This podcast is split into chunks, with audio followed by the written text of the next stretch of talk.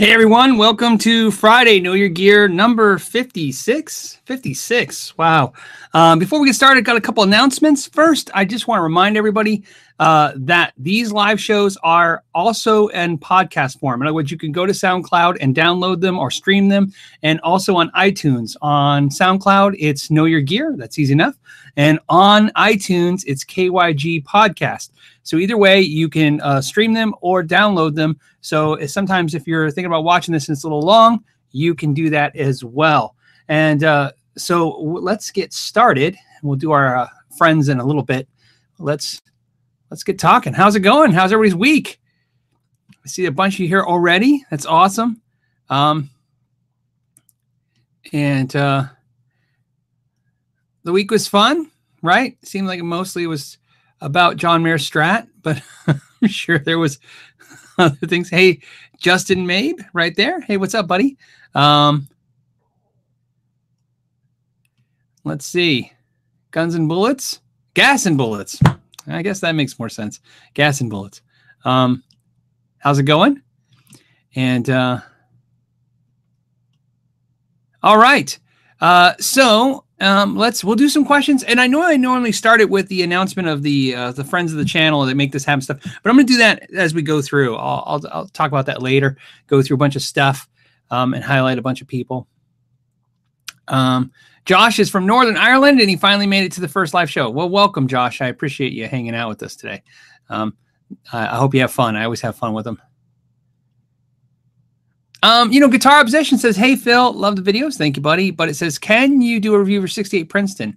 Um, yeah, I thought I did do a, a review of the Princeton versus my Super Champ, but if not, I'll do a uh, maybe a, not so much a review, but maybe talk about why I like it. I mean, that's essentially a review, but I understand what you mean. But maybe explain um, and what I did to it because I don't have any mods to it, but I took the frame out of it, so and I can explain why I did that.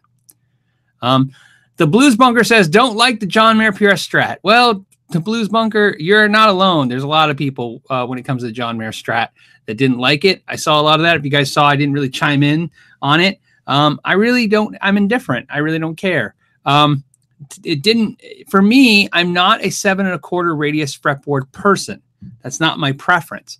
Um, experienced uh, with setting them up, my, or I should say, my experience with setting them up is every once in a while you get a magical one like a basically if you guys don't know what that is think of it this way. All the early 50s era stratocasters from fender came with seven and a quarter. It's kind of a round fretboard not the neck the fretboard.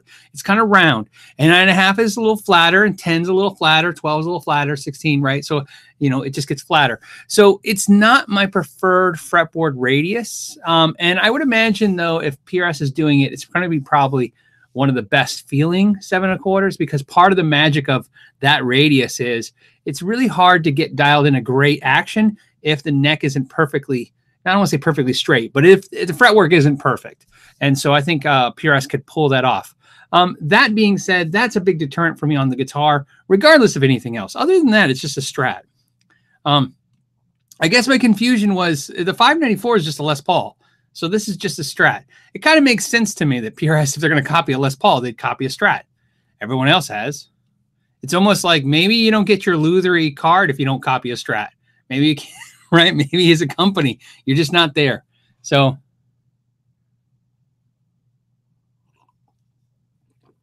and, uh, and on a side note too, I also hope that they eventually make an economy version. I'd like to see a I'd like to see an SE of that.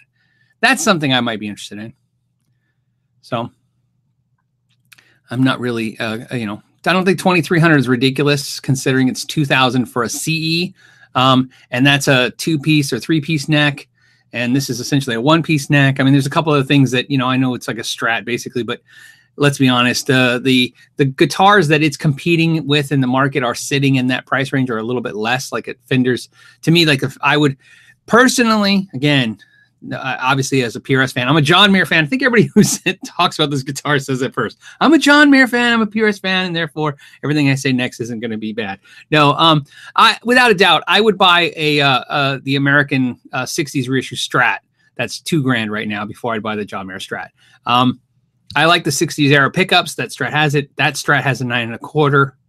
Nine and a half, sorry, nine and a half uh, inch radius, which is a radius fretboard I prefer. Um, it's got the fender look, comes in the colors I like. I'd pick that and say 300 bucks if given the choice. So there you go. But the truth is, I don't think they're gonna have any problem selling them. so I don't think.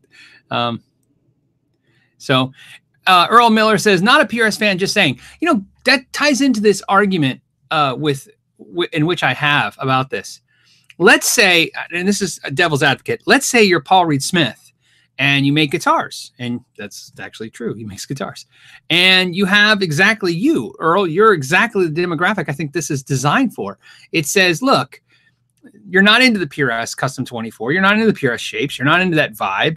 Uh, they did a Les Paul 594 kind of thing, and they did the uh, Stripped 58, but mostly the 594 is kind of like a, a Les Paul kind of thing, and that maybe capture up those people out there that what I think this is always is is it says, hey, look, we would like to build a product for you.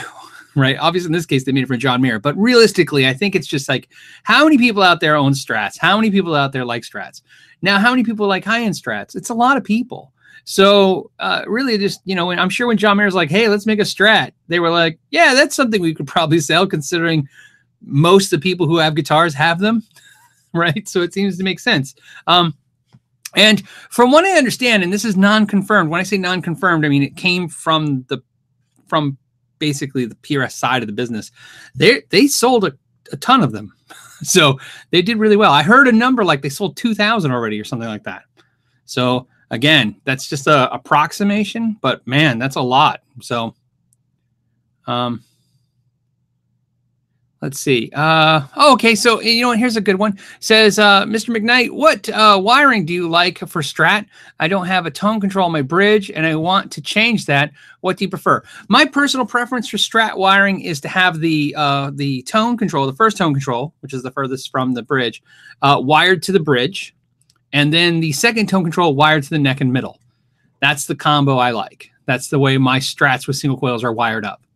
So um, and the main reason is I very rarely, uh, and and so you know, and my second best to that would be to wire it to the middle pickup. And the reason is, is I very rarely don't need to warm up the neck pickup. I'm trying to warm up the bridge, um, so that's why I like it that way. Uh, John, John Ritchie's like, can I have your EVH lunchbox? You know what? I forgot that's there. I put it there, and then I'm like, yeah. I'm like, where, where did that come up? Oh, it's right there. Uh, you know, I I love my lunchbox uh, EVH a lot. Um, it's kind of like my main little fun metal amp for sure.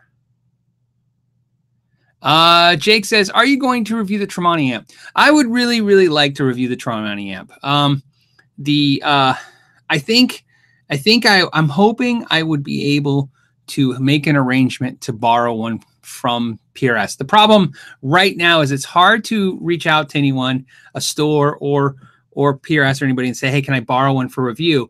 As much as I'm sure you know they wouldn't mind doing that, uh, they're, they're they got to meet demand when they come out. So I think it's gonna be a little tricky to get one up front. And normally, how I get one when stuff first comes out is I buy it, just like you guys.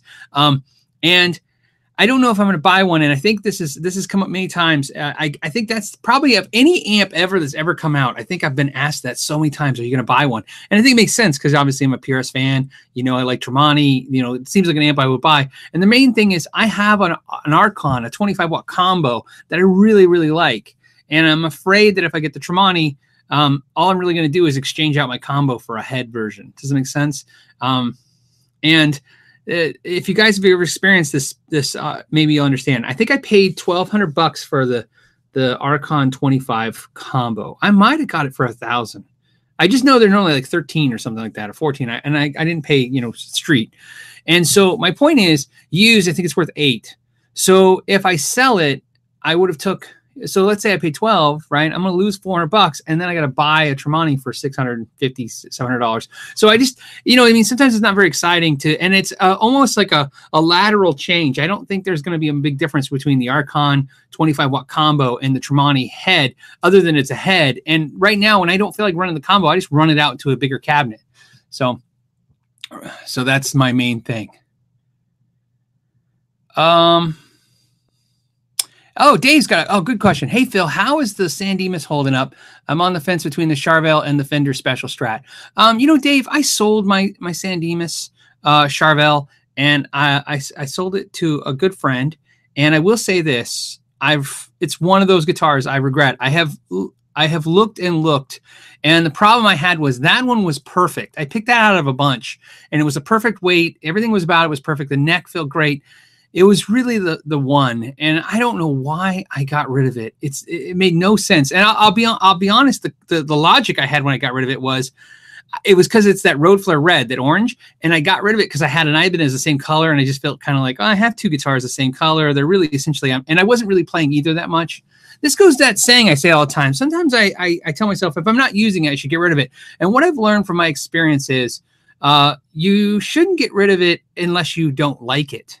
So if you like it, even if you're not using it, maybe hold on to it because it'll come back to haunt you later. My argument is always simple. Uh, I don't know about you guys, but me, I've been put in a position in my life many times where I've had to sell gear, you know, because I didn't want to. Let's just put it that way, right? T- tough times. So my argument is that at some point, I always assume there'll be a situation where you'll you'll have to maybe sell this stuff. It's just a re- it's a real. I think everybody who has a normal uh, uh, normal line income understands what I mean by that. You know, hey, you know, uh, something could happen, right? The kids could need something, the car could break something, and I'm like, maybe you sell off a guitar too.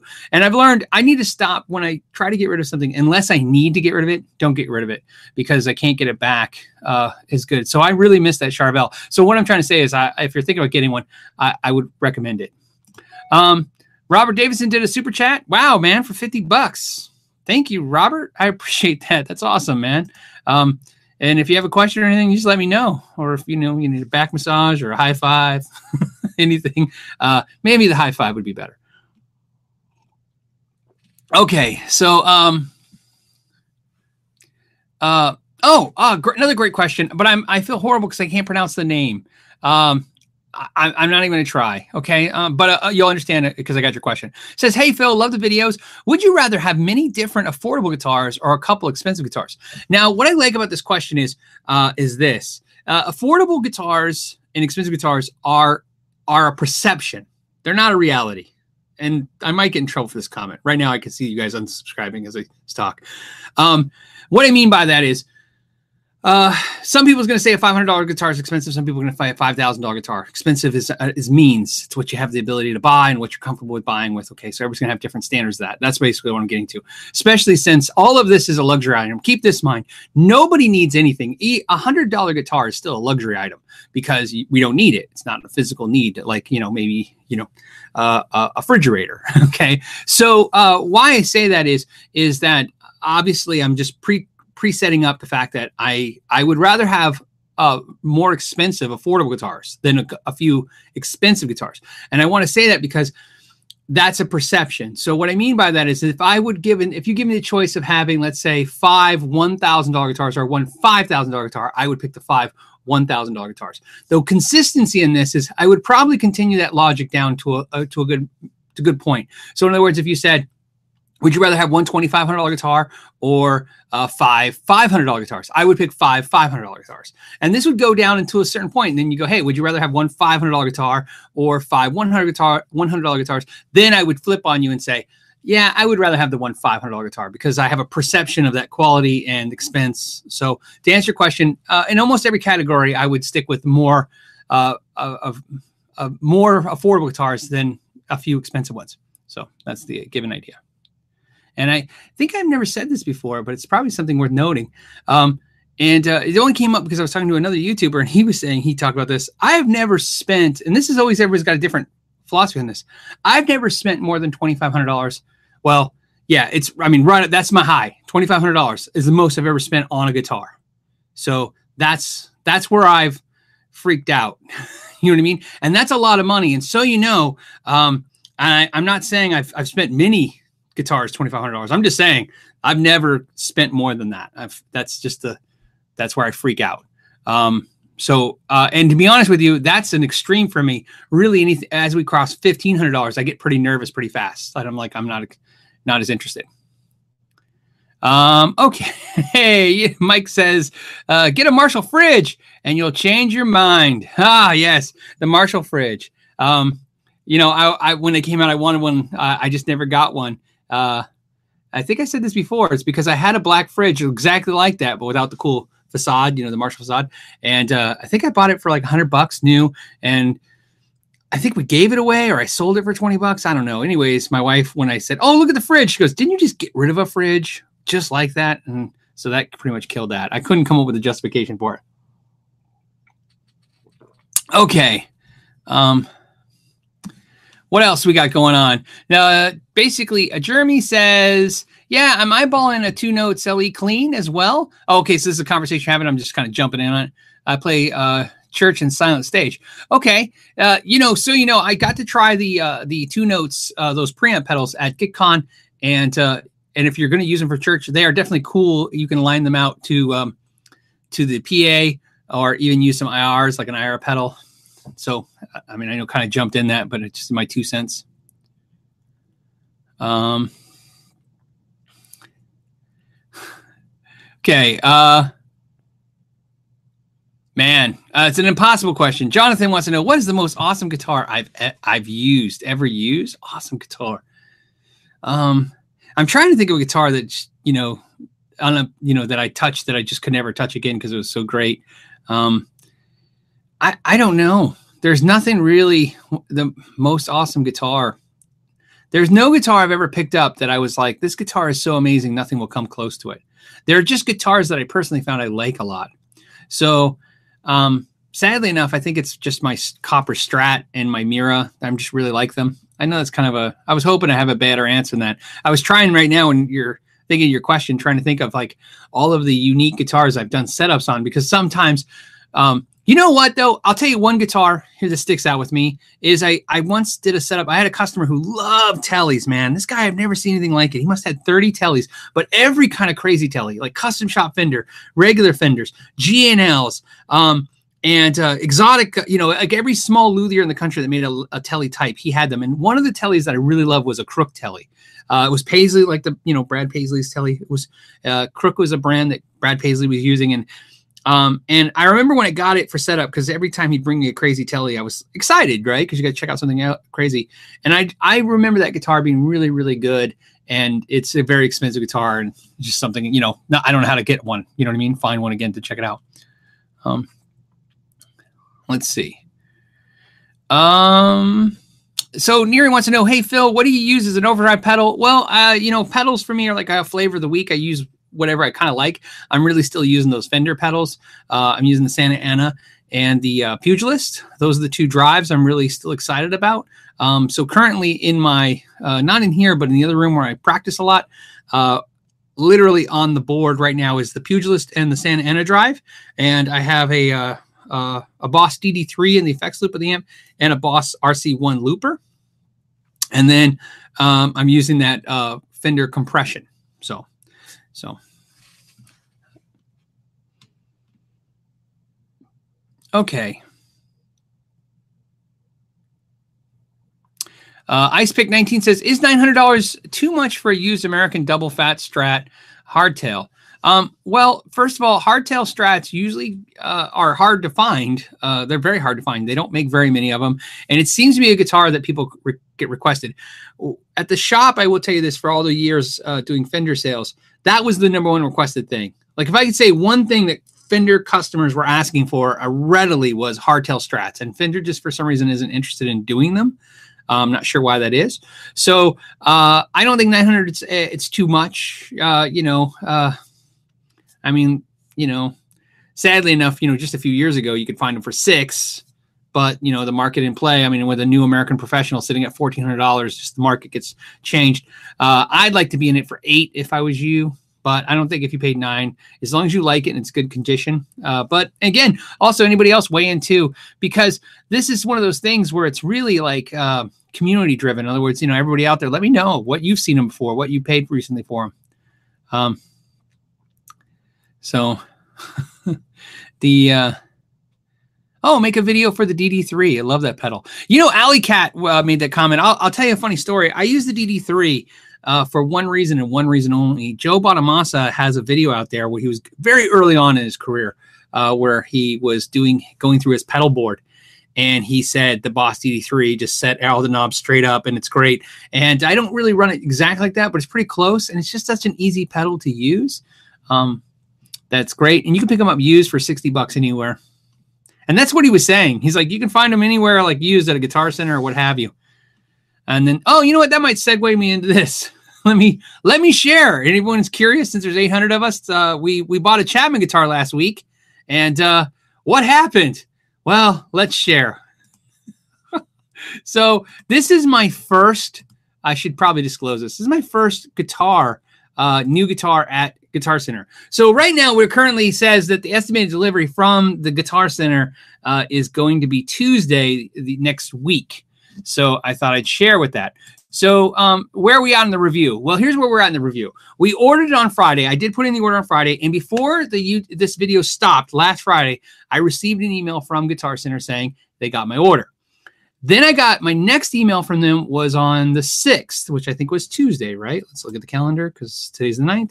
Uh, yes, yeah, so on this Tuesday the 6th, which was now granted, uh, we were late in the day on Friday, and their Saturday and Sunday were holiday, or uh, you know, uh, a weekend. Uh, so basically, then Monday, then Tuesday. So it took them two business days and five, almost well, four days afterwards, but two of those business days, they sent me an email saying the guitar shipped. What's strange about it is it shipped out of Florida. And I went online and I know that they have a a center, uh, Guitar Center has a fulfillment center in California, like in Irvine, and then they have one in Indiana. And I loosely found where I thought it said Kansas too, but but uh, Indiana and California. So I could not find, and I, so you guys know, maybe you're better at this than me. I couldn't find where there's a distribution center, a fulfillment center in Florida, but that's where the guitar has been shipped from. So I don't know if that's because they have a center there in Florida or is the Chapman guitar shipped somewhere different than Guitar Center? Maybe they're not at the Guitar Center. Again, I'm not alleging that. I'm just thinking. But either way, what I will tell you is this this is my very first new guitar purchase at Guitar Center. I have purchased in my entire life, I've purchased three used guitars uh, from Guitar Center. And when I say three used guitars, I mean a bass and two guitars and the bass in the the bass in one of the guitars I immediately returned. So I got them and I didn't like them, but I kept one. The other one was my Schecter guitar, that purple Hellraiser. So um, being my first new purchase with Guitar Center, it, it really sucks because it's basically a week and a half later you get the guitar and I understand that it's coming from Florida, but um, I'm on the other. I'm far from Sweetwater too, and Sam Ash, and I seem to get products from them much faster. So I don't know if this is just isolated, or if it's the Chapman thing, or if it's just anything from Guitar Center. I don't know, uh, but it seems like a week and a half is a pretty long time frame, you know, to get something to you.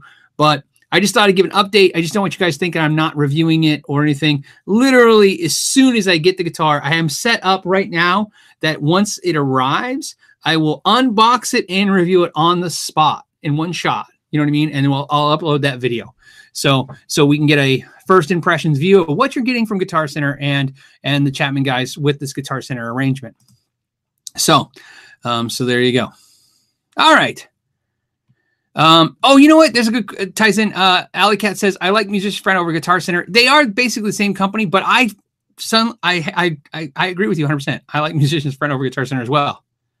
Yeah, you, right. You know they own them, but yeah, I, I know they're connected, but they're kind of not connected. If that makes any sense, they're owned, but they don't operate the same. So, um, uh, uh just because he's asking Steve one two two two four four four four says, "Hey Phil, who's your favorite YouTuber?" My favorite YouTuber is uh, AVE. That's uh, Alpha Victor Echo. So, because uh, he's Skookum is Frig.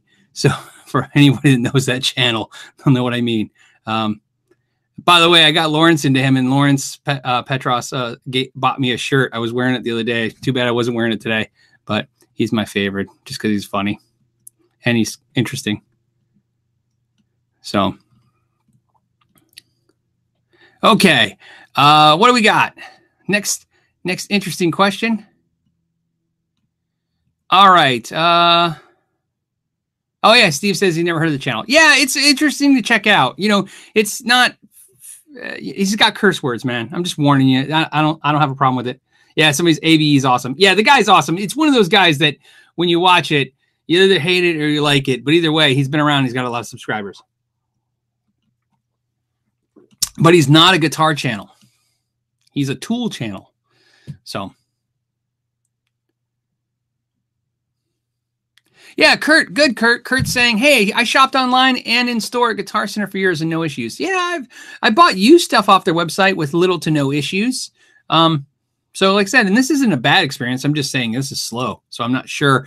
What I'm saying is exactly that. Since it's in Chapman's new to Guitar Center, I don't know because I've never bought a new guitar online from them. If this is the normal process or if it's longer because of the Chapman. That's what I'm basically trying to say. I just don't know. So we'll see. Um, Joe uh, did a super chat. Have you tried the Valeton Coral pedals? Uh, verb mod delay. Uh, what are your thoughts? Uh, need an honest opinion. I have not, uh, but um, I will put it in the index so I can check them out. Uh, I'm curious, right? Especially a, a, you know, I just played. Um, my buddy Matt brought me over the Earthquaker devices one. That's the mod. That's a delay uh, and re- reverb, and it was really cool pedal. I really liked it. So, hold on a second. So, I'm really interested in these uh, delay and reverb mixed pedals. I think it's really cool because I usually I feel weird having to run two pedals in the effects loop to get reverb and delay. So having it in one spot, it makes it a little easier and more convenient. So the okay. Uh, again, I can't even try the name, but I can do the question. It says, "Do you like Chinese Gretsch Electromatics? What are your thoughts?" Uh, I I do. I have a Chinese Gretsch uh, Streamliner. It's not the Electromatic. I really like that. Um, and I have played many of the Gretsch uh, Electromatics that are made in China. And uh, I believe, in my personal opinion, the ones I've touched in the last few years have been pretty good. Uh, in the past, um, there was not bad, but you know, kind of dodgy. But I think as a whole, China has kind of up the game on guitars in the last five years, ten years. Um, and I think that when I say up the game, I mean manufacturers are specking higher standards for those guitars. So yeah, I, I've had no no negative issues with them yet myself. So except for, and I just want to point this out because it's really uh, uh, across everybody. What I'm noticing though, with one thing with all brands is a lot of companies are using three way switches. I feel like I've never seen so many three way switches that don't work. I feel like almost every three guitars I touch now in the in the mid to low price point, the three way switch doesn't work. So just thought I'd share that. Maybe it's just maybe it's just bad luck. So um, what's the blue strat behind you? Alex wants to know. That is my American Standard strat. And uh, last week you probably saw it had three single coils, and now it has the two humbucker pickguard. I switched it to see what I thought again, and I uh, missed the three single coils, so it'll go back. So uh, um, I wire up a couple pickguards, and I can drop them in a strat and see how I like it. Um, I thought because I really like my copper with two humbuckers, I go, hey, might as well make the other one two humbuckers again. And really, no, the magic was back in single coils. So, but it's just an American Standard strat, nothing, nothing fancy. Um,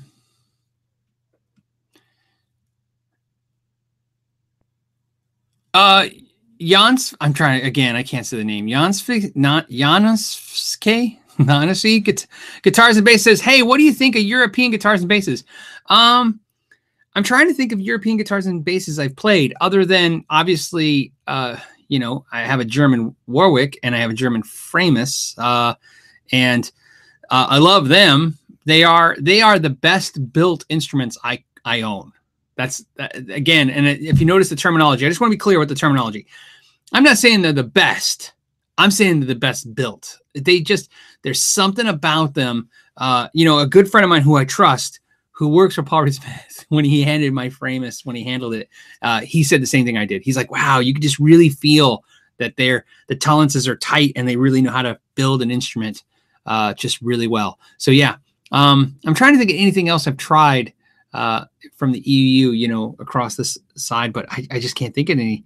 Um, besides, you know, just strange things over the years. Most of the stuff that I've played that's technically from Europe was Chinese or Korean, but owned by a European company. So I don't know if that counts. Right? That'd be like saying, uh, you know, Schecter's a U.S. company, but the guitars are made in Korea. I don't know. You know, I mean, I know they have U.S. guitars, but I, I haven't really tried any U.S. guitars. I've tried their Korean guitars. So, um, Brian says, "Are we going to get the Phil XSXG review?" Uh, Phil uh, texted me and said he wanted to come on the live show, and he was trying to. We're trying to work that out. So I'm trying to hold that off to when he does the comes on the live show.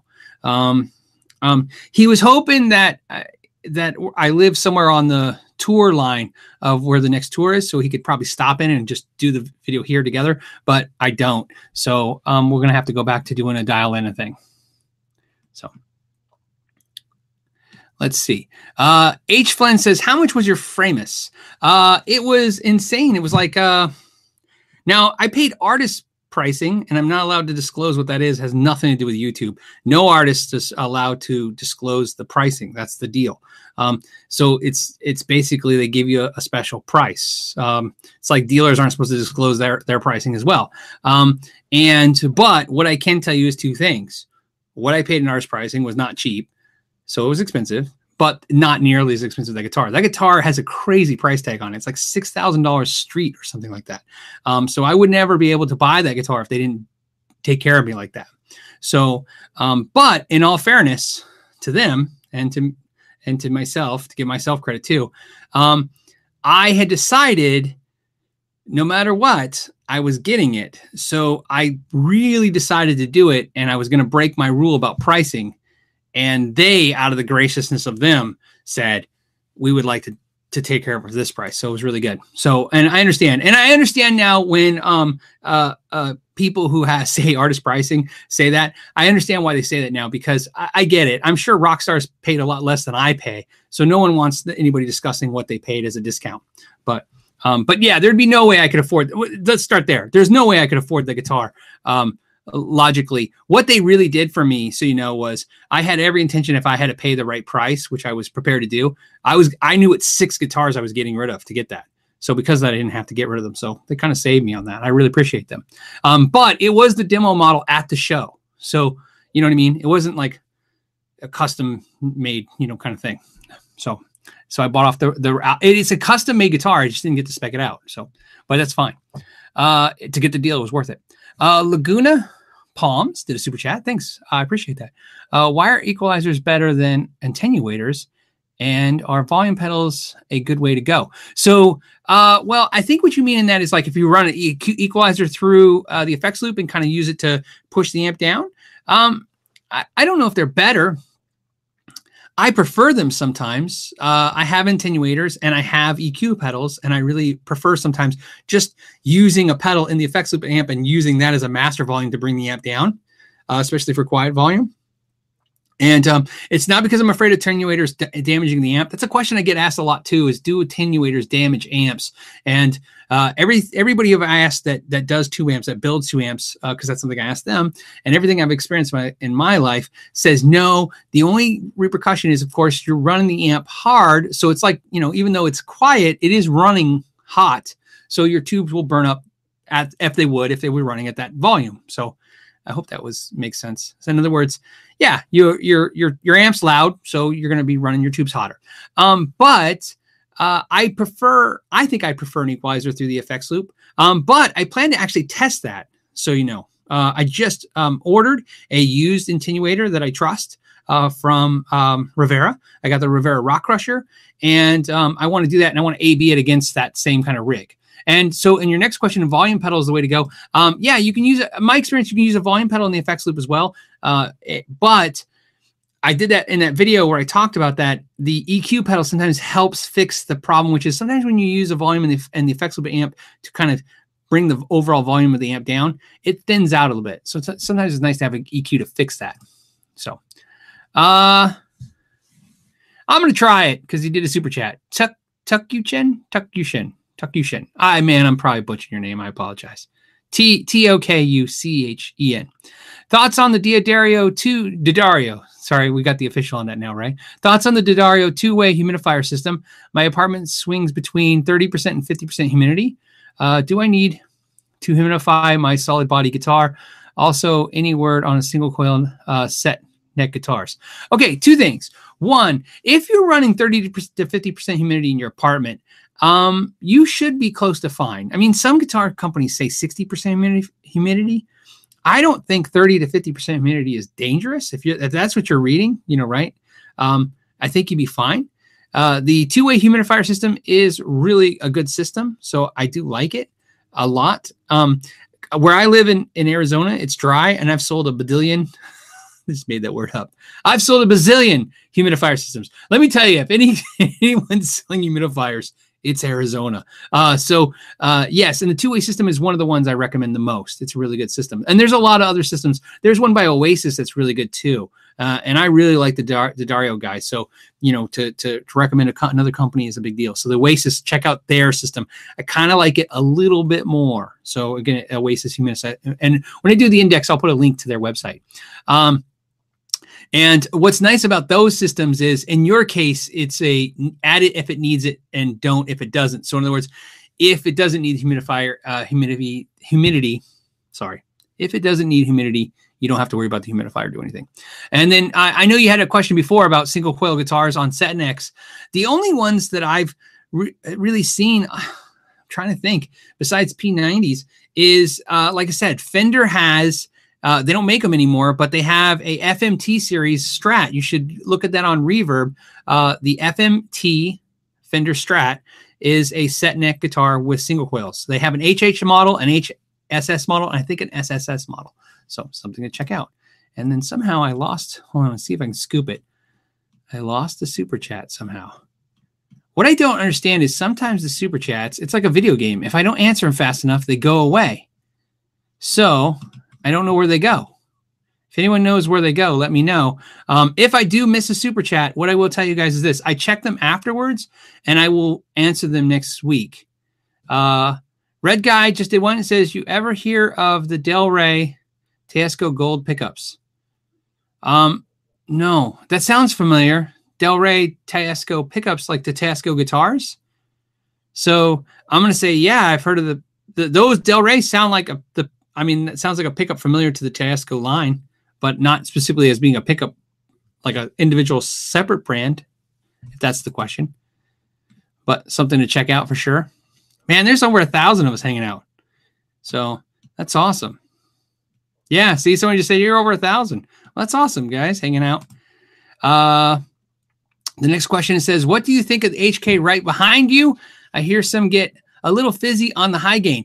You know what? I have I've had this amp now for a month and a half, uh, uh, checking out, going through it, and I really love everything about it except for it's a little fizzy, like you said. But what I've learned is is this falls into a category amp. I think the Paul Reed, Paul Reed Smith amps do it too. Certain amps give you more than you need. In other words, the gain, like you never need anything past six, but they let you have 10.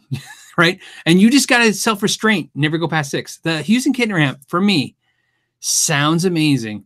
In fact, because it has a boost built into it, I learned just never go past five or six. And if you need more gain, hit the boost. Don't continue to do the gain because it does. It kind of fizzes out. And Marshalls kind of do that too. You know what I mean? That fizz on the end. So to answer your question, yeah, there's a little bit of fizziness there, but I learned how to kind of dial it out. So that's what I. That's why I've been spending some time with it. I just didn't want to do a, you know, here it is. I want to actually be able to go, here's what I discovered I, about it, and here's what I learned to do to adjust it. And the main reason is, is because it has, it is very unique amplifier, and the fact that it is loaded to bear with options. It is crazy how much stuff shoved in the thing. It almost defies logic how much stuff those guys shoved into that amp, right? And they gave me the uh, the pedal to check out with it. So I was like, okay, crazy, right?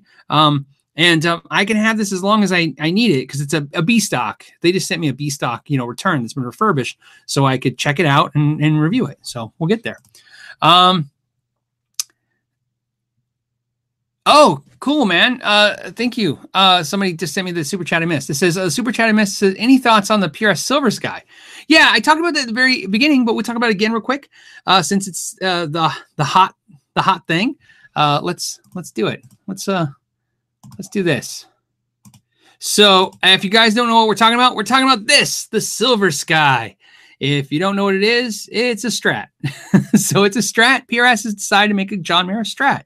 Um, so, let me give you some honest critiques. I talked about in the beginning. So, when you watch the replay, listen to what I say uh, about it then. But I want to talk about a couple things that I think are interesting about the guitar. When I say interesting, I mean interesting, strange, uh, unusual. First thing is, the nut on the guitar to me is strange because they used a Fender style thin cut nut. And the reason I find that strange is even though it's a strat type guitar, you think Paul Reed Smith, because it's his neck, their neck, they would have kept the Paul Reed Smith style nut. So that's really interesting to me in the John Mayer way is like, did John Mayer really, does he notice that? Is that something like something I never paid attention to? I never really thought about, does a strat nut feel different than, you know, than this square cut nut that, you know, Gibson and a PRS come with. So I thought that was strange. Um, so that was one of the things I, I kind of, I thought was different.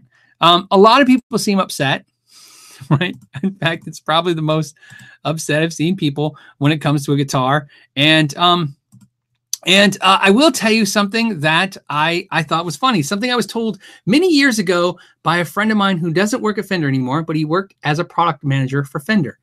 And he said, almost jokingly, but very truthfully, he said, the thing about artists are if when you when an artist works with a company, eventually they'll make that company make that they'll make that company make them a Fender or a Gibson. So his argument was if if uh, if a, artist goes to Schecter, eventually they'll they'll get convince Schecter to make a P bass or a Strat, and if they go to LTD ESP, they'll eventually get them to make a Les Paul. Like he, his joke was that everybody eventually makes this other company that makes something that they make make a Fender or Gibson clone. And so when this happened, I thought, man, he must really know something because this is another example of that. You know, John Mayer went to PRS, they made him all these PRSs, and he had them make him a Strat. So so now they have a Strat. And for in all Reed Smith's world, now there's officially a PRS Strat and a PRS Gibson. If you want a 594 PRS, that's a Gibson. And if you want the Silver Sky, you can have a Strat now. And uh, so what's great is this: there's going to be some people out there that are just huge PRS fans. You know, there's there's Fender fans, Gibson fans, Ibanez fans. Insert your favorite brand now fans, and uh, to them, they'd rather own a Strat made by PRS than a Gibson made by PRS and a PRS. right? It's just how it's going to go. Me personally, I would like to see if they make an SE what that's like. Because uh, again, I'm not a big fan of the seven quarter inch radius fretboard on the guitar. I haven't felt one yet. That's been one of the big arguments: is how can anyone critique something they haven't been able to touch yet? Um, so I totally agree with that. 100% agree with that actually. Um, other than the fact that um, i have actually touched it because i've touched a strat and it's pretty much that's a strat. So um, you know i can i can generally understand what it's going to feel like right? It's gonna, um, the david tucker did a super chat. Uh, kiesel, vader, uh, kiesel vader found will you go six seven or eight string fan fret multi-scale uh, on the Vader, oh, fund. I'm sorry, the Kiesel Vader fund. On the Kiesel Vader, oh, thanks, man. I really appreciate that, David. Um, on the Kiesel Vader, I'm definitely going six string, not uh, fan fret. I, I, I don't. I, I think it would be fun to own a seven string fan fret Vader. That would be like a cool, like wow, what a cool guitar. But um, I'm afraid uh, to add a guitar that's that's expensive to the collection that I'm not going to use. And so I think I'll use it more if it's more functional to me. And to me, it's it's really functional if I could take it everywhere. So um, I find myself I take a guitar if I'm away from my house for any, length of time more than 24 hours. I usually take a guitar with me. Um, I'm not as bad as I used to be, but at some point, like if my wife would make me go to a friend's party and we know they're gonna be there for like six hours, I'd bring a guitar. so uh, now, just like a lot of you, a lot of times I didn't get to play it, but I still brought it just in case. It's like you always have that, like, well, in case it gets boring, go find a spot and play guitar. So, uh, let's see. What do we got for questions, too? Um, any experience with the Iron Gear pickups? Haven't. Uh, I fancy, I fancy the Stream Hammers, uh, Steam Hammers. Sorry, uh, but don't want to buy a set. Just end up wanting, uh, bare, I think bare knuckle pickups. Anyways, yeah, I haven't. There's so many pickups out there. It's a, it's impossible. In fact, what's what's tough is, uh, you know, the, the it's tough to to try them because you got to install them and everything.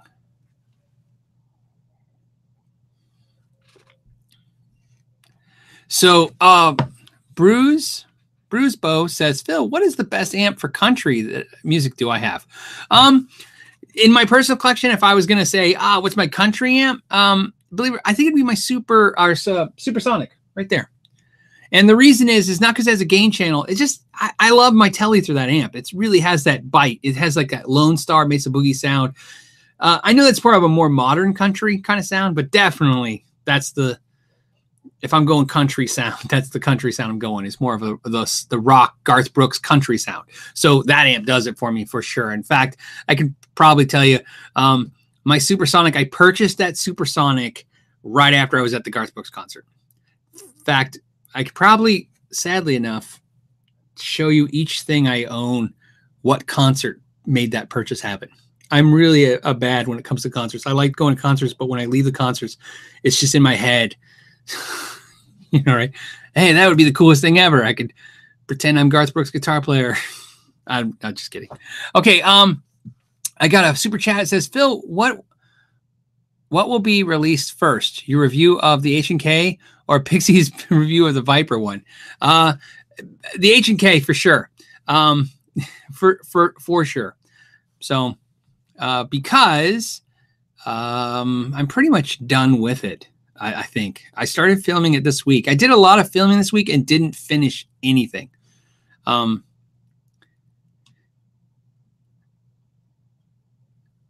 and okay,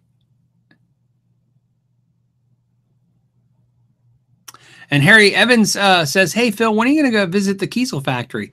Um, you know, I, I don't know. I have no plans to do that, um, but I'd like to. Um, I'd like to. I, I've been thinking about taking a week. So let me run this idea by you guys. Tell me what you guys think.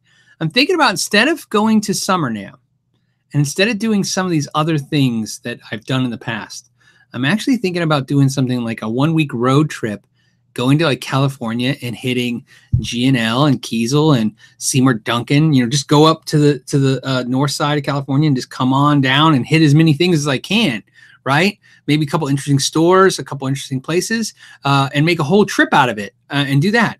And I think that would be fun. And I can make a lot of content and uh, do some live streams, you know, right from my phone and ask you guys some questions. Like, what would you like to see? And I think that'd be cool. I think much better, much funner than walking up down the aisles of the SummerNAMM. That's what I'm thinking. Uh, Nathan Sanye uh, says uh, he's got Michael Nelson at Big Harry Guitars has been doing tons of videos about the Ultimate Audio Direct Box Attenuator. Any thoughts on it? Well, Michael Nelson's videos are fantastic. I mentioned him before. His his videos are really fantastic. Um, and uh, he the Ultimate Attenuator. Yeah, I watched the video. I liked it. Um, I like the OX. The OX is just twelve hundred bucks. That's the thing. It's it's it's totally worth it, man. It's totally worth. It. If you guys haven't seen the uh, uh, uh, the the OX, which is an attenuators plus IR, it's just an amazing product. Um, but it's twelve hundred dollars, and I'll get there. Like I said, I know I'm going to eventually get one just because it's I, have the one I tried was so amazing. So it's just it's just a, a, lot more expensive than the attenuators I can find right now. I think the Rock Crusher I found it for three fifty. So $350 is much difference than 12 for me right now. Oh wow. Uh Canon Canon Lawrence says, Hey Phil, my first gig is tomorrow. Any advice on nerves, backup gear to bring? We play classic rock and psychedelic. Um, you know, th- this is silly, right? Uh, but I'm gonna say it. I say it to people no matter what they do, even if they have a booth at NAMM. Uh, have fun, man. You gotta have fun, and it, your nerves are gonna are gonna get to you. But here's the problem: if you don't have fun, no one is going to have fun. And I, maybe I'm adding more pressure when I say that to people, but you, you understand you're there so people can have fun. They, they lead, lead by example, right? A lot of people tell you all this, you know, picture them in their underwear, do all that stuff. Just man, just literally enjoy it every minute of it, um, especially because when you get on stage, it's going to go by in five seconds, no matter how long you're playing. It goes by fast. Um, so just go up there and have fun. And if you can't have fun, fake it, um, because again, they can't have you, they can't have fun if you're not having fun. So uh, backup gear. Um, you know, there's there's two philosophies on that I found you know always have uh, always be thorough and try to remember every extra cable every extra thing but also what i've learned is always try to have a minimalist mentality of what you can run on so just like as long as i have my amp and this cable and the guitar i can make that work. And then you bring the other stuff and if anything's missing out of that you can always go back to minimalist. Um, and the number one thing i see everybody thinks it's guitar cables. The one number one thing i see everybody forgets is power cable so always make sure you have your power cable for your amp. Some reason people forget those. Maybe it was a lot easier back in the day when the power cables were wired to the amps instead of now. Um, and the reason is is because even though at the most places they'll have a power cable, somebody at another band or somebody, they're usually using them, so it's it gets a little t- it gets a little tough. So, in fact, I can tell you right now, and this is no joke, I have a amp power cable in my car right now. It's in the little compartment where the spare tire is, d- just because of that. There's a couple other things. Um, uh, Sydney wants to know Is GitCon happening this year? If so, when and are you going? Uh, it is happening. It got pushed back. So it's in October this year. And I have not heard any of the official anything about it. So, so you know, I'm kind of, I just don't know. I know it is happening.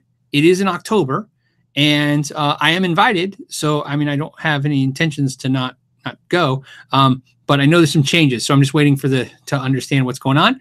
And um, but seems cool, right? Uh, Ezar21 says Ibanez JEM Junior in yellow, worth a buy from my first pointy guitar. I play mainly blues, but uh, got a Charvel San Dimas HT recently. Otherwise, uh, Ghost Fret? Question mark. Um, so you know the JEM Junior, if you want it, it's worth it because it's six hundred and six. It's the weirdest price, right? Six hundred and sixty-six dollars uh, street price, and I think you can find better deals than that on Reverb. At least I saw them. I think I saw them in the high fives, low sixes.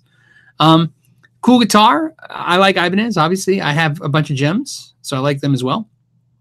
Um, me personally, I think the Charvel San Dimas HT is a nicer guitar. So you said you just got that. I don't think that you are going to get an improvement they might be lateral. In other words, it might be the JEM Junior I see could be equal to the San Dimas. But me personally, playing both guitars, my experience with both is the San Dimas was a slightly better quality guitar in the way it fit and finished and sounded.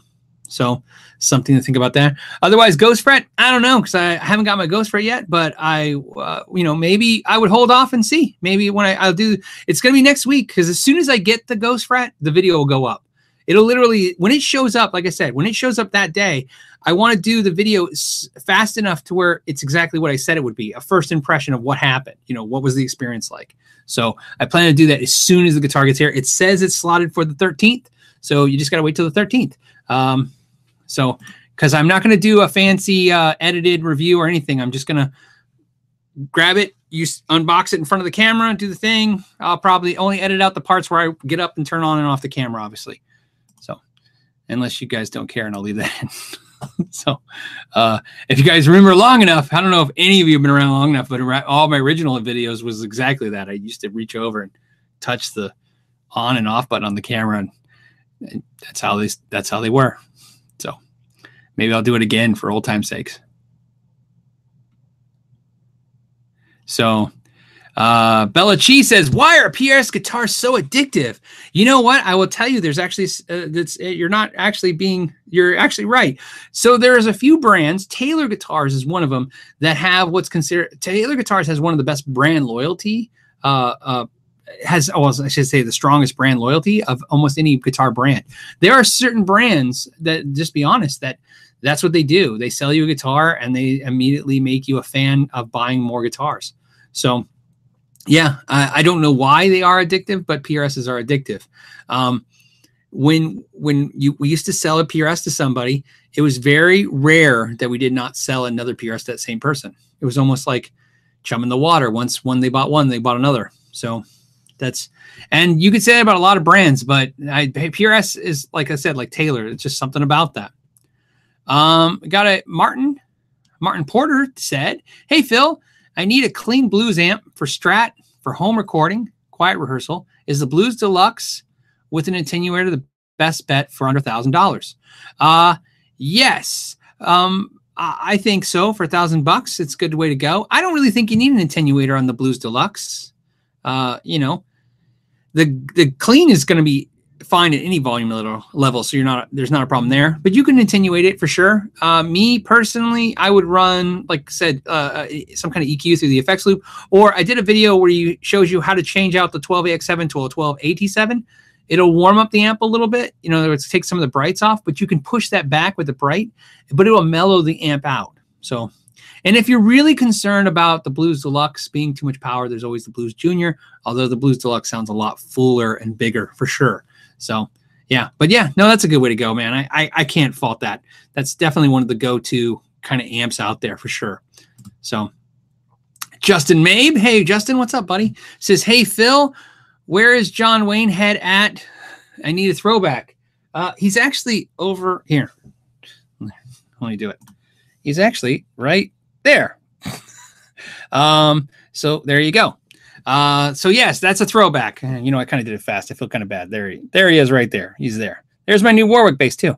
Um, so uh, yeah. So if anyone doesn't know what that's about, uh, originally in the videos when I started, because they were in my bedroom, uh, I have a John Wayne statue in there, but now it's in my office, uh, and it was my dad's. I bought it for my father when I was like 12, and when he passed away, that's what I kept. So if you are my age, you will understand what what I am talking about, um, or ish. If you're my age ish, um, and if you're older than me, then you'll. I don't have to tell you. You already know. There is just something about American men in their 50s, 60s, and 70s. It's like John Wayne is like, you know, that's the guy. Like they, just watch John Wayne movies. Um, I've seen every John Wayne movie twice. Uh, I sometimes jokingly say against my will. So, um, so obviously, uh, yeah. So everybody's dad was like a, is, is a John Wayne fan for some reason in that age group. So my dad was a huge John Wayne fan. Uh, and um, believe it or not, um, I actually, when I was in high school, I worked at Old Tucson Studios down in Tucson, Arizona, as a gopher. Uh, and I don't know if you know what that means, but literally it means you you they go go for this, and you would run, right?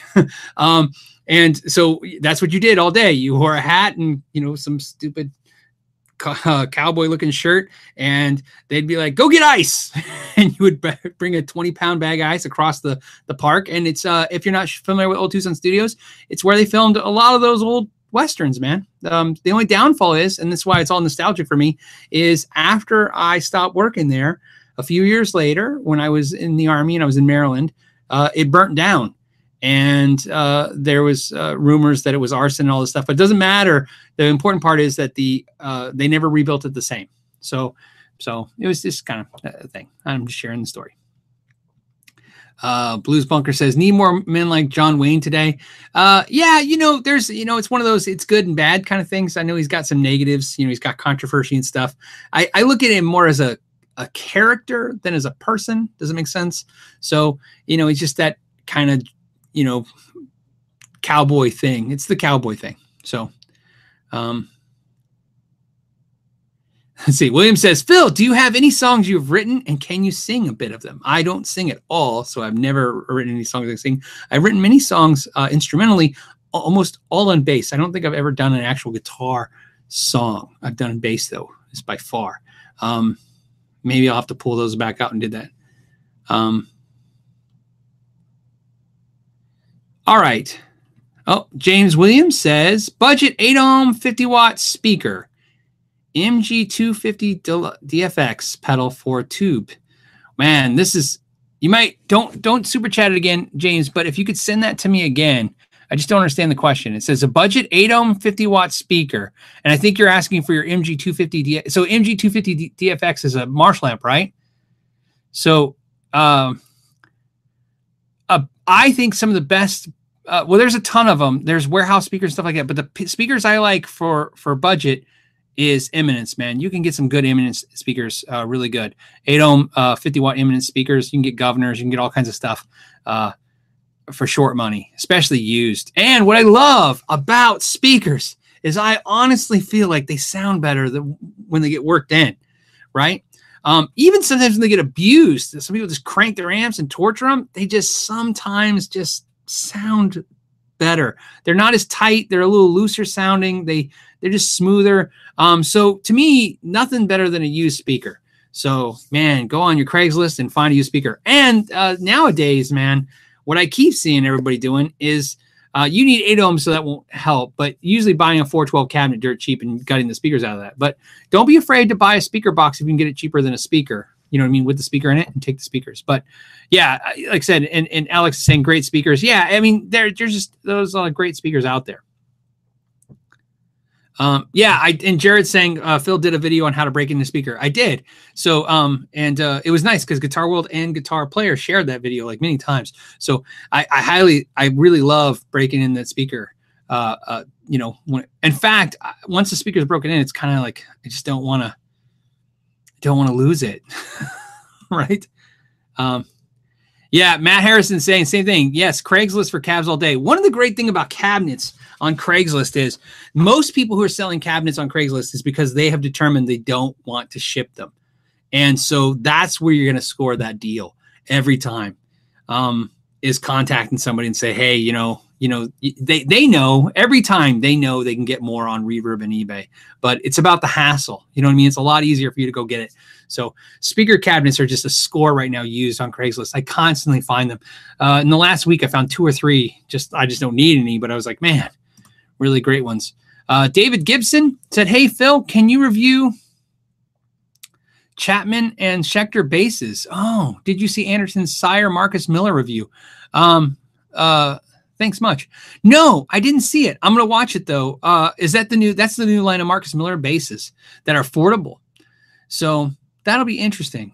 I'm really interested in that. I know Chapman does basses. I, I love Schecter basses. I, I've I've owned many Schecter basses, and I don't know why. Every time I got rid of them, I don't know why I got rid of them.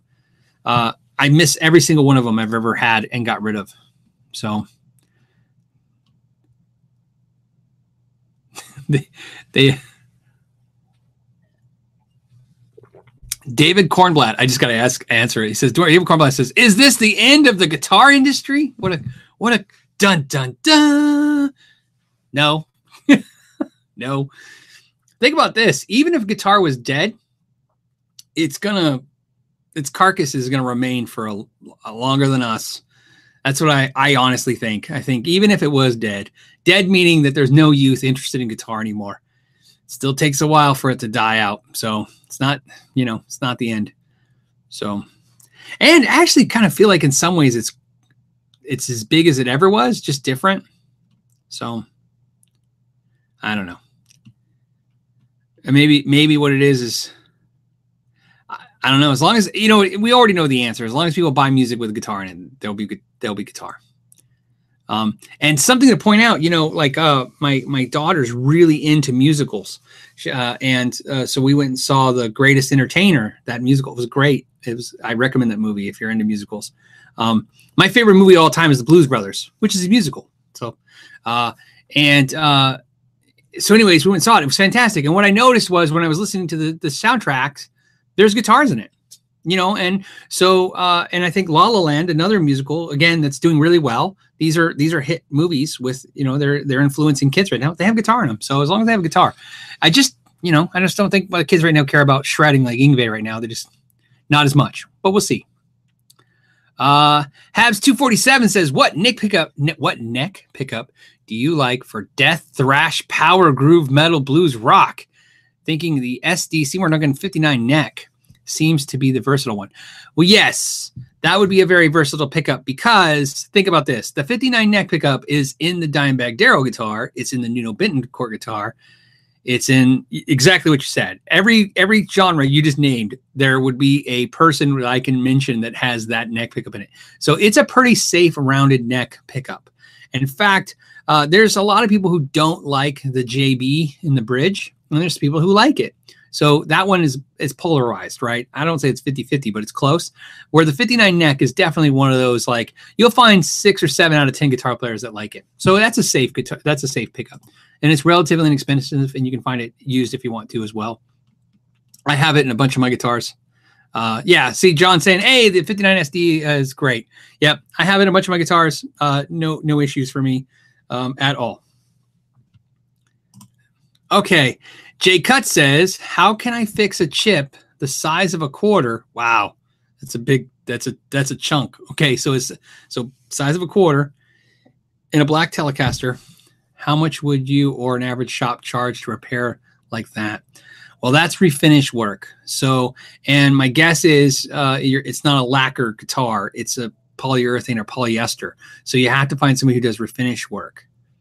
So you have to decide. Um, and that's a trick because it depends on your area where you live, right? Where I live, there's one legitimate shop. In other words, they have a physical shop you can go into, and there's probably one or two guys in, in the area that do refinish work that I would recommend you to if you live local. Um, uh, but I don't know exactly what they would charge, right? That's one of those things where, you know, realistically, you got to go into a shop and hope that they mercy on you and they can give you a decent deal. You know what I mean? Um, it's sometimes they give you the I don't want to do it price, you know, and that's the, you know, 300 bucks and you're like well i can get a guitar repainted. Because that's the biggest problem with a with a guitar like a telecaster or stratocaster. It's all sweet easy swappable parts. You can buy a black telecaster body for 200 bucks. So if somebody wants 150 bucks to fix your chip you can just buy a new body. So so what i would recommend to you is this is an idea instead of having the guitar fixed you could go to eBay or to just their website, stratosphere.com. It's a, it's a, it's a parts website. They literally dismantle thousands of Fender guitars and sell the parts. See if you can find, if you have a Squier, if you have a Mexican Telecaster, if an American Telecaster, doesn't matter, find your uh, body. And if you can find a body for maybe 250, a black Telecaster body or something like that, and with yours, eh, with a chip in it, maybe it's still worth 100 bucks to somebody, right? Something like that. So that's, I'm just giving you as a suggestion you don't have to just have it fixed. You can actually look at doing a body swap, right? Somebody may not, you know, some people don't care if it's chipped, if the price is right. So something to think about that too is an option, um, especially with something that's easier to swap parts than it is to paint. So, um, and and the other thing too that stinks is is that um, uh, a lot of guys who do finish work will tell you they would rather paint a guitar from scratch than refinish. So, so something to think about. John's like, I love a body swap. Yeah, well, there you go. Cool. And then Carl's saying, yeah, he's recommending Stratosphere as well. I've had good luck with Stratosphere. I've bought uh, tons and tons of parts from them. Uh, I've never had a bad experience with Stratosphere. Uh, and I've never met anybody has bad experience. So, I mean, if you had one, post it in the comments, please. Let us know if you're not having a good experience with them. But for the most part, fantastic stuff, reasonable price stuff, and and there's other sources besides them too if you can't get a better better deal. So, um, so there you go. The okay, uh, well we're kind of at an hour, but we'll go a little. There's 1,275 of us hanging out, man. So maybe we'll go a little long. So because there's a lot of people, and I appreciate that. And we still have to do the shout out. So we'll do the shout out for everybody who who helps the channel. Um, so Uh, okay, sorry. A lot of questions popping at once. I'm trying to find. Some of you guys are just responding to each other. It says, okay, here's one from Sean T. Sean T says, Hey, Phil, I never get to see you live. Oh, well, good. I'm glad you get to see me live now. He says, Wow, 1,200 people watching live. Yeah, that's crazy. That's the highest it's ever been. It's never been it's 1277. It's never been this high before. Uh, it's, I mean, we've been over a 1,000. I think we even crossed 11, but never over 12. Do you think Fender will make a one watt range of amps? No. Uh, and, and, and, and you know, never say never, right? They could come out tomorrow. Uh, but the reason I say no is this is something that I've always been ever since Marshall did the one watt series of amps, that whole series of all their popular amps. I thought, man, was it what a great thing to do. And when I've asked companies, you know, just curious, all high end companies, low end companies, I get the same kind of answer from everybody, whether they have it made overseas in China or if it's built by hand.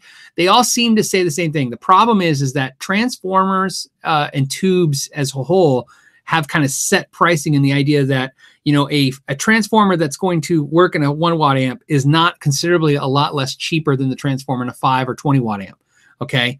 So um, and i guess i see their logic. It's kind of like tires on a car right? The tires get more expensive as they get bigger and stuff you know in different sizes like say cars truck tires but they don't triple in price. You know these go up in increments kind of like guitar cables too. You know 10 foot is just a little less cheap than 20 feet and so and so and so so I get it. They're they're basically saying it's hard to to do that, and that people don't really want to pay uh, a lot of money for a one watt amp. Although funny enough, when they ever say that to me, I always say, "Well, Marshall did it for eight hundred bucks, and they sold out."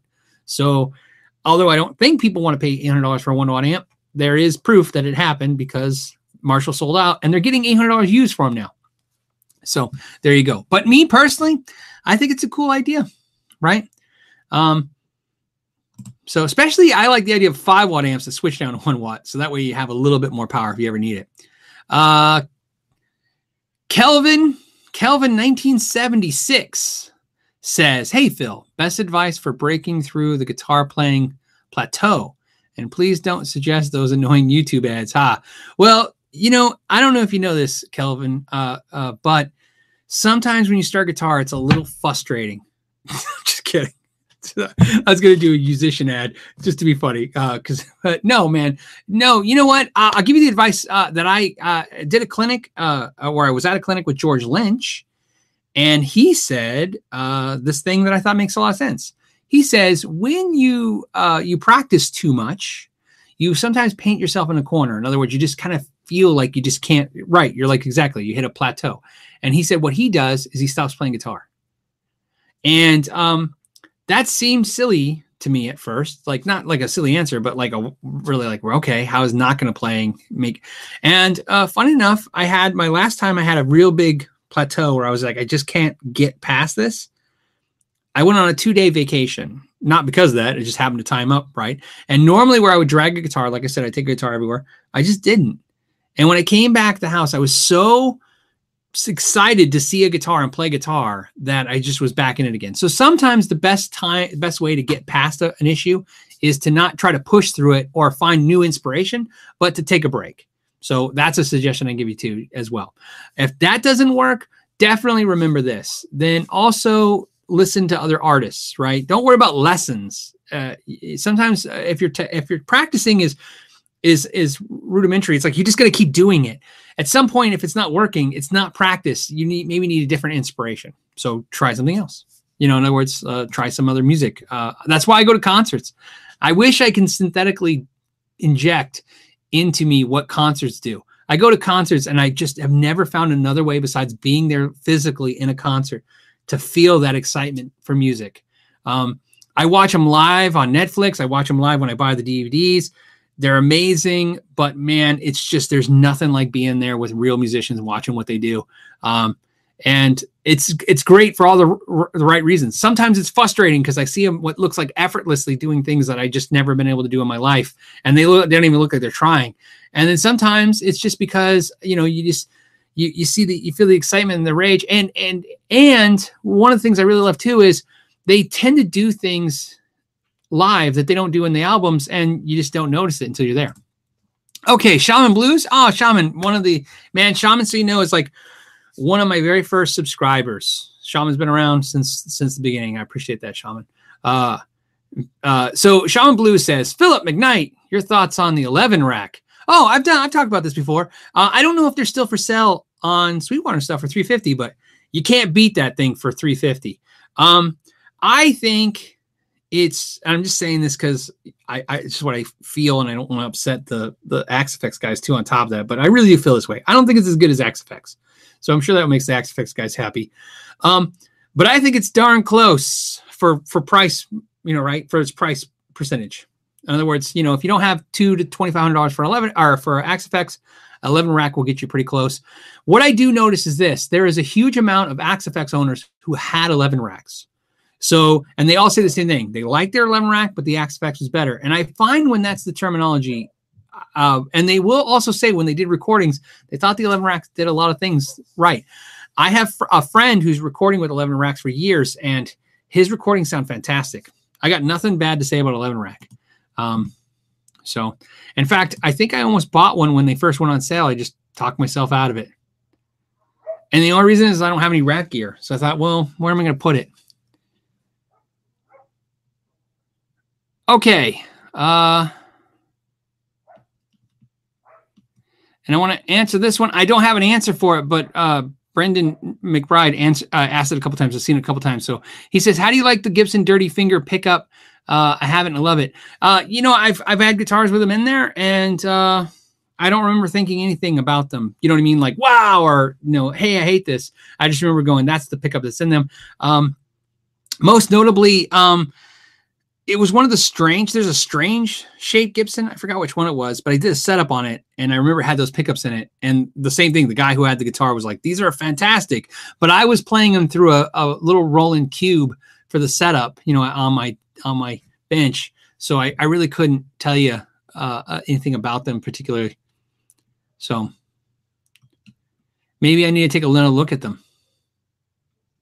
So really good stuff. Well, we're almost at 1,300, 1,290 people. So maybe we should hang out and see if we can break 1,300. You think we should keep going? I don't know. Oh, I just dropped 1288. Maybe we, shouldn't even said anything.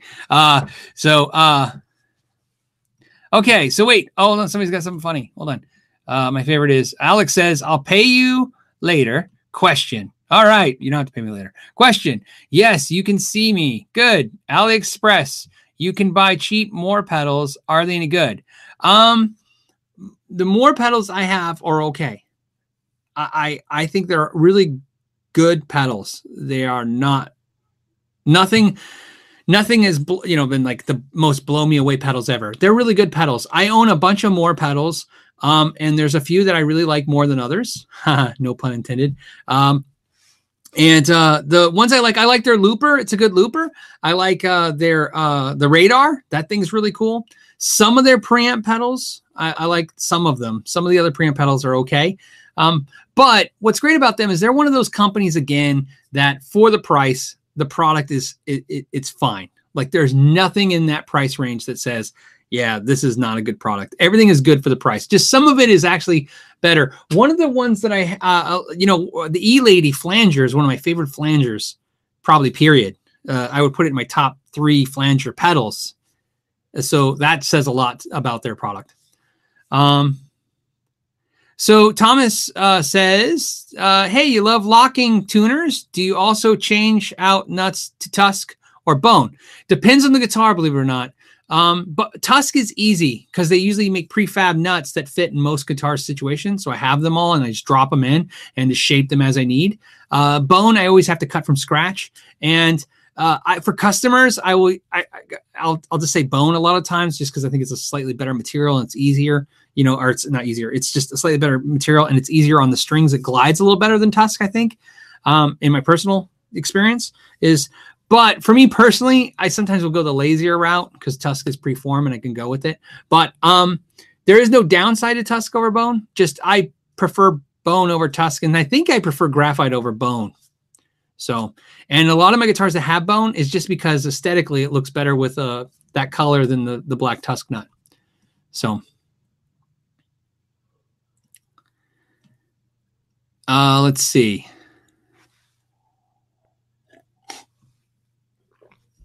Carl Larson says, "Know your gear." I thought it was about steroids. Well, obviously, I'm not taking steroids, and if I am, I'm taking either the wrong ones or I'm doing it wrong. so, so, um, okay.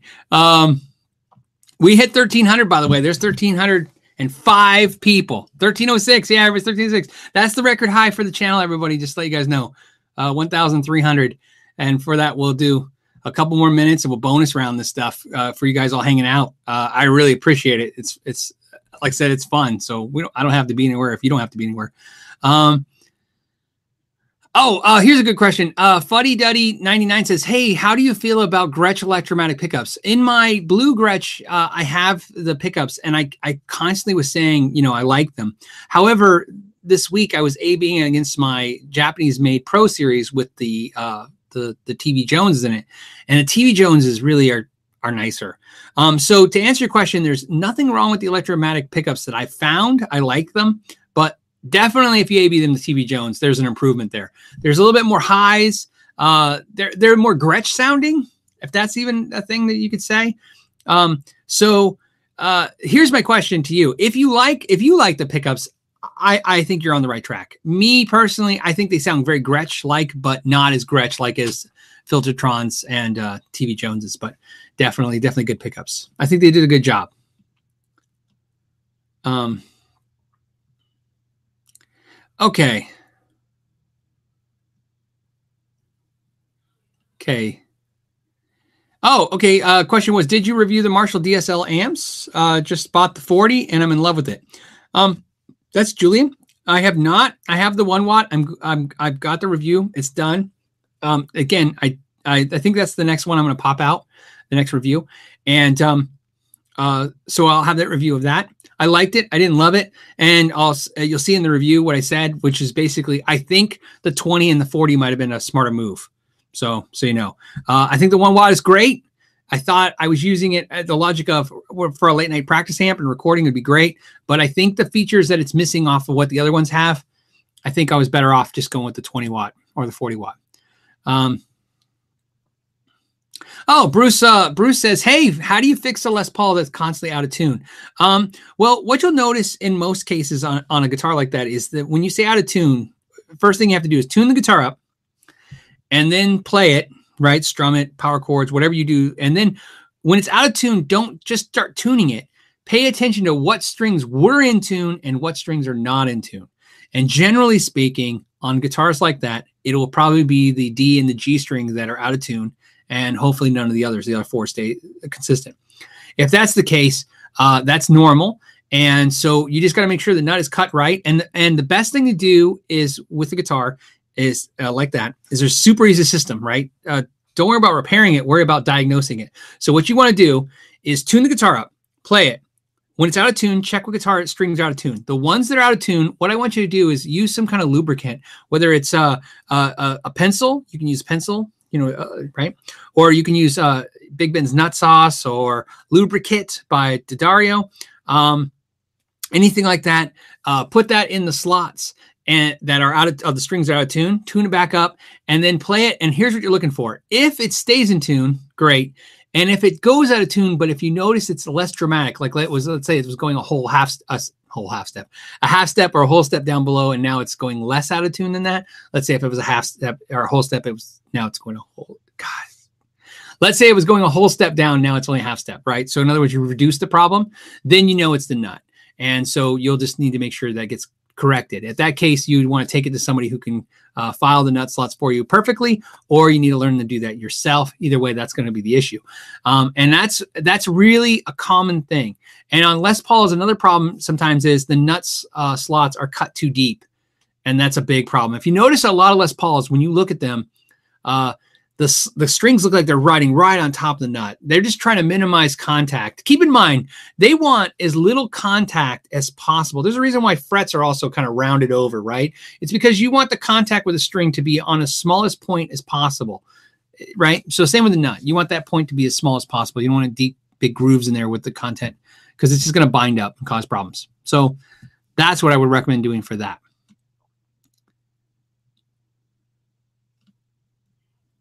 Um, okay.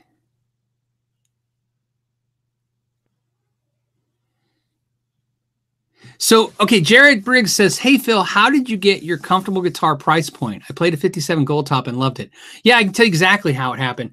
So, uh, Joe Zon, that owns Zon basses, uh, I once bought a custom Zon bass from him, and it was my dream instrument. Uh, you know, I guess I could say that a lot of a lot of instruments, but in this case, it was like a wow, I can't believe I bought this, and I actually bought it at dealer cost. And at dealer cost, it was the most expensive instrument I ever bought in my life. And what happened was, I started noticing that the instrument wasn't bringing me joy. Like I wasn't showing it to people. I wasn't picking it up and playing it. I was putting it back in the case. I was coddling it. Um, and after time, what I realized was I didn't feel comfortable owning it. You know, I really what I worried about constantly was if it got nicked, the instrument, you know, was going to be worth half of what I paid, and that just the amount of money I would lose. And I was like, well, it doesn't matter what I lose because I'm going to keep it, right? I love it. I'm going to keep it forever. And um, and I don't know what it was. It just there's just something about that just didn't make me feel comfortable. So that's what I kind of learned. You know what I mean? Is that um, I if I when I say I'm a collector of guitars. I collect them because I enjoy them, but I play them. You know what I mean? Um, that the frame is is it's got a nick in it already. I nicked it um, because I'm playing it. I dragged it everywhere. I took it to Reno. I took it to California. I drag it everywhere. Um, and and I and and I would you know, and if I would have paid the crazy price for it, I know what I would have done. I would have put it in a glass case and left it alone. And I was okay to do that because it commemorated an experience that I wanted to kind of re- remember for a long time. Um, but that's where that comfort zone thing came from. So, okay. Uh, all right. Anything else? Any more? Yeah, uh, Matt's saying it's too nice to enjoy properly. Yeah, that would be the exact. That's the exact feeling of it. The really truth is, what I came to conclusion was I can't afford it. That's what that means to me. If I'm worried about it, then it's probably because I can't afford it, and I push myself too far. So, um, William says, it's a good question, believe it or not, because it's something I'm sure a lot of people talk about. Uh, says, Hey, Phil, do you name any of your guitars? And if so, which ones? Um, I don't really name the guitars. Uh, the the interesting story, of course, is Name Your Guitars became really famous because of Lucille, which is BB King, and he named the guitar. If you don't know the story, it's a funny story to Wikipedia. BB uh, King named his guitar Lucille to uh, because when he was young and he was playing the club, um, the two men got in a fight and knocked over a candle and apparently the bar caught fire and he had to leave the bar everybody ran out of the bar and when he was outside watching the bar on fire bb king realized that he needed his guitar to play tomorrow if he wanted to make money and he ran in and grabbed his guitar and i guess he got burned right? He got hurt. And so the next day when he went to the bar owner to collect his money the bar owner's like well i'm not paying you. And he said well what was that all about? And he goes well they were fighting over uh, the waitress lucille. So he said he named the guitar lucille to remind himself never to do anything that dumb again that's his story. Of course, I'm sure you know you go out there and find different stories, but that's the that's the one that I the, there's a video somewhere BB King saying the story. Um, but naming the guitars, no, you know what it is? I I tried to do it a couple times. You know, I'm like I'm gonna name this one this, and I'm gonna name this one this, and um, no, you know what it is? You just run out of desire to do that for me, so that's why I didn't do it. Um, but I know tons of people who do it, right? Uh, you know what I notice? I noticed the thing I've noticed that's the, that's the most interesting is I notice a lot of people who have names to guitars. It's not the guitar player that names them; it's their family members name them. Like, um, so a lot of a lot of men that I know, their wives name their guitars, and a lot of women I know, their men, their husband name the guitars. But it's just a thing, right? So, guitar hack says my guitars are all named Bob. that's that's probably confusing for them. So, yeah, maybe that's what I should do. Yeah, number one. So I'm trying to think right now if I have any guitars where I have a physical name. You know, I I can't even think one where they're behind me they're named. Um, guitar. The guitar hangout says, Phil, what do you think of the SQ Squiers? Um, I know I have a Squier coming. Uh, the new contemporary series Squier. I have one of those coming. I'm very excited about that uh, because it's a 12 inch radius fretboard and there, it's got a painted headstock, a lot of cool stuff. So I'm very excited about that guitar, and that's that's coming on its way soon. Um, okay, Cole Bowman says, "What do you think of the S2 PRS single cut over the S2 single cut standard?" Um, so I have the S2 single cut hollow body, semi hollow. That's the black one behind me. And I like the single cut standard, but I'm not really a big fan of the unfinished body. I, I like it, but I like the finish. Pla- Some people, it's the opposite of me. Some people don't like the painted ones because they're like plasticky because they got that co- candy coated finish on them. To, to me, PRSs just have a kind of a plasticky kind of neck feel that I like. You know what I mean? I like it's like gloss, you know, paint. So I, I prefer it over that. Um, but I I like the S2 single cut standard a lot. It's just really kind of cool, right? And we're gonna probably call it. Um, before I do a couple more questions, I just want to do this real quick because I didn't do it, and I wanted to say, uh, as always, I want to thank everyone who obviously, as we always do, right now, check this out. There we go. I want to thank all the guys that, that and, and the gals that make this happen, man. Uh, you know, Bradulus and Jeff Howes and Zachary Rowe and Michael Newman. You guys uh, are great. Bruce Garris. Hannah Gunson's got a channel. Uh, he wears a ski uh, a ski mask like Jason. You know, the Friday Thirteenth. It's kind of crazy videos. Uh, check it out. John Jackson, Michael Shy, uh, Justin Mabe, uh, and David Madison. he's got a channel too. so check out his. Lawrence Petros. Everybody knows his pedals, man. They they've been hanging with me for a while. James Biles, Robert Brooks, uh, Brooks, uh, Tim Camacho, Robert Hodges, S- Steve Penna, Paul. I can't even say the last name. Michael Lidner, Joe Watson. I'm going to learn your name, Paul. Uh, Brent Odell and Gregor too. I got to figure out your name. Gregor was the guy who won. Uh, he won. He had the Chapman guitar that won on the on the Sharpen My Axe video. So you know. So thank you for for. He kind of became a patron after that video. So thank you. Um, Bob Pickwood, Tim, John Leavitt, Space Jazz, Pedal Pal Effects, because uh, we love their pedals. Ricky Robinson, Chuck Keen, Chris Glaze, Dylan87, and Russ at Taurus Pedals, and of course everyone else. I just want to say thank you uh, because uh, you know you guys make this happen. I appreciate that. It's great. Um, so as always, and we'll end with like let's say two questions, and then we'll call it um because we went 30 minutes over. But for the amount of people we're on today, we we should do that. So um, let's see. So somebody said, see, I don't understand. I will tell you one more time, guys. If I don't answer your question, you got to repost it because somebody said, Phil, absolutely raging that Helix made his collection obsolete. Uh, tell you right now, nothing makes me rage. so I have real problems in the real world. Nothing in the gear world is real to me. I hope it's not real to you either. If you guys aren't enjoying this, you guys are you guys are doing it wrong. There's real problems out there in the world to worry about. Um, says refuser to answer question. Sad. Uh, yeah, sorry, buddy. You got to re-ask the question a, a, couple times over. There was 1,300 people posting stuff. So, uh, but to answer your question about the Helix, if the question is what I think about it, I like the Helix. Um, it's cool. I like it like the Axe-Fx. I just don't want to program anything right now. So, and the main reason is and maybe this will help you guys with the Axe-Fx's and the Kempers and stuff. Um, I collect pedals because I enjoy checking them out and seeing what you know they all do, and there's interesting things about them. And there's a few pedals that I like to play a lot. Um, you know, cause they're they're interesting. But 90% of the time when I play, I don't play with any pedals at all.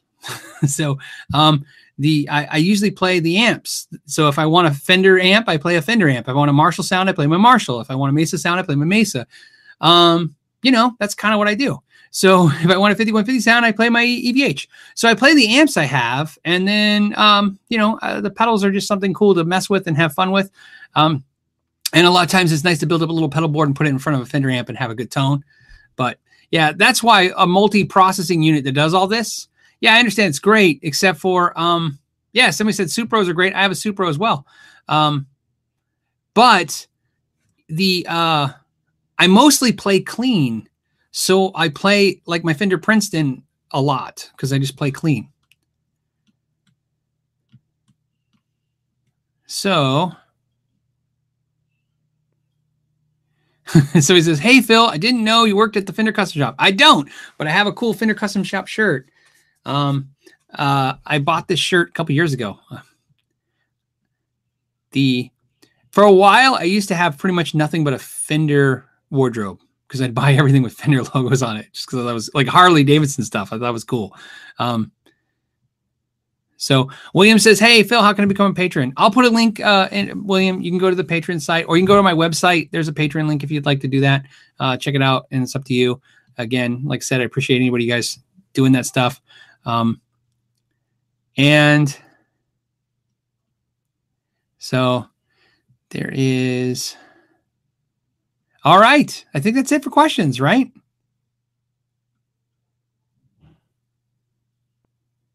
Uh, Fender Lover 83 says, Do you own a Parts-A-Caster?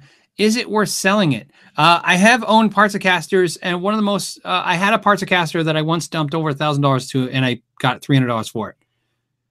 That I think is normal. so, you know, um, Parts-A-Casters are great. You can build a custom guitar out of parts and have a fantastic guitar and save a fortune. You save a fortune until you sell it. So don't sell it. so, so if you can do that, that's the plan. All right. Uh, let's see. Um, Glenn says, "Did you realize your phone number and address are on the live stream?" Yeah. Did you know they're on my website? So, uh, yeah. So, yeah, I understand. I own businesses, and when you own businesses, unfortunately, everything you have is kind of public. So, all right. On that note, um, okay, I think we're good. I think it was a good hang. I had a lot of fun. I hope you guys had a lot of fun. Uh, thank you guys again for hanging out with me. Um, so it was awesome.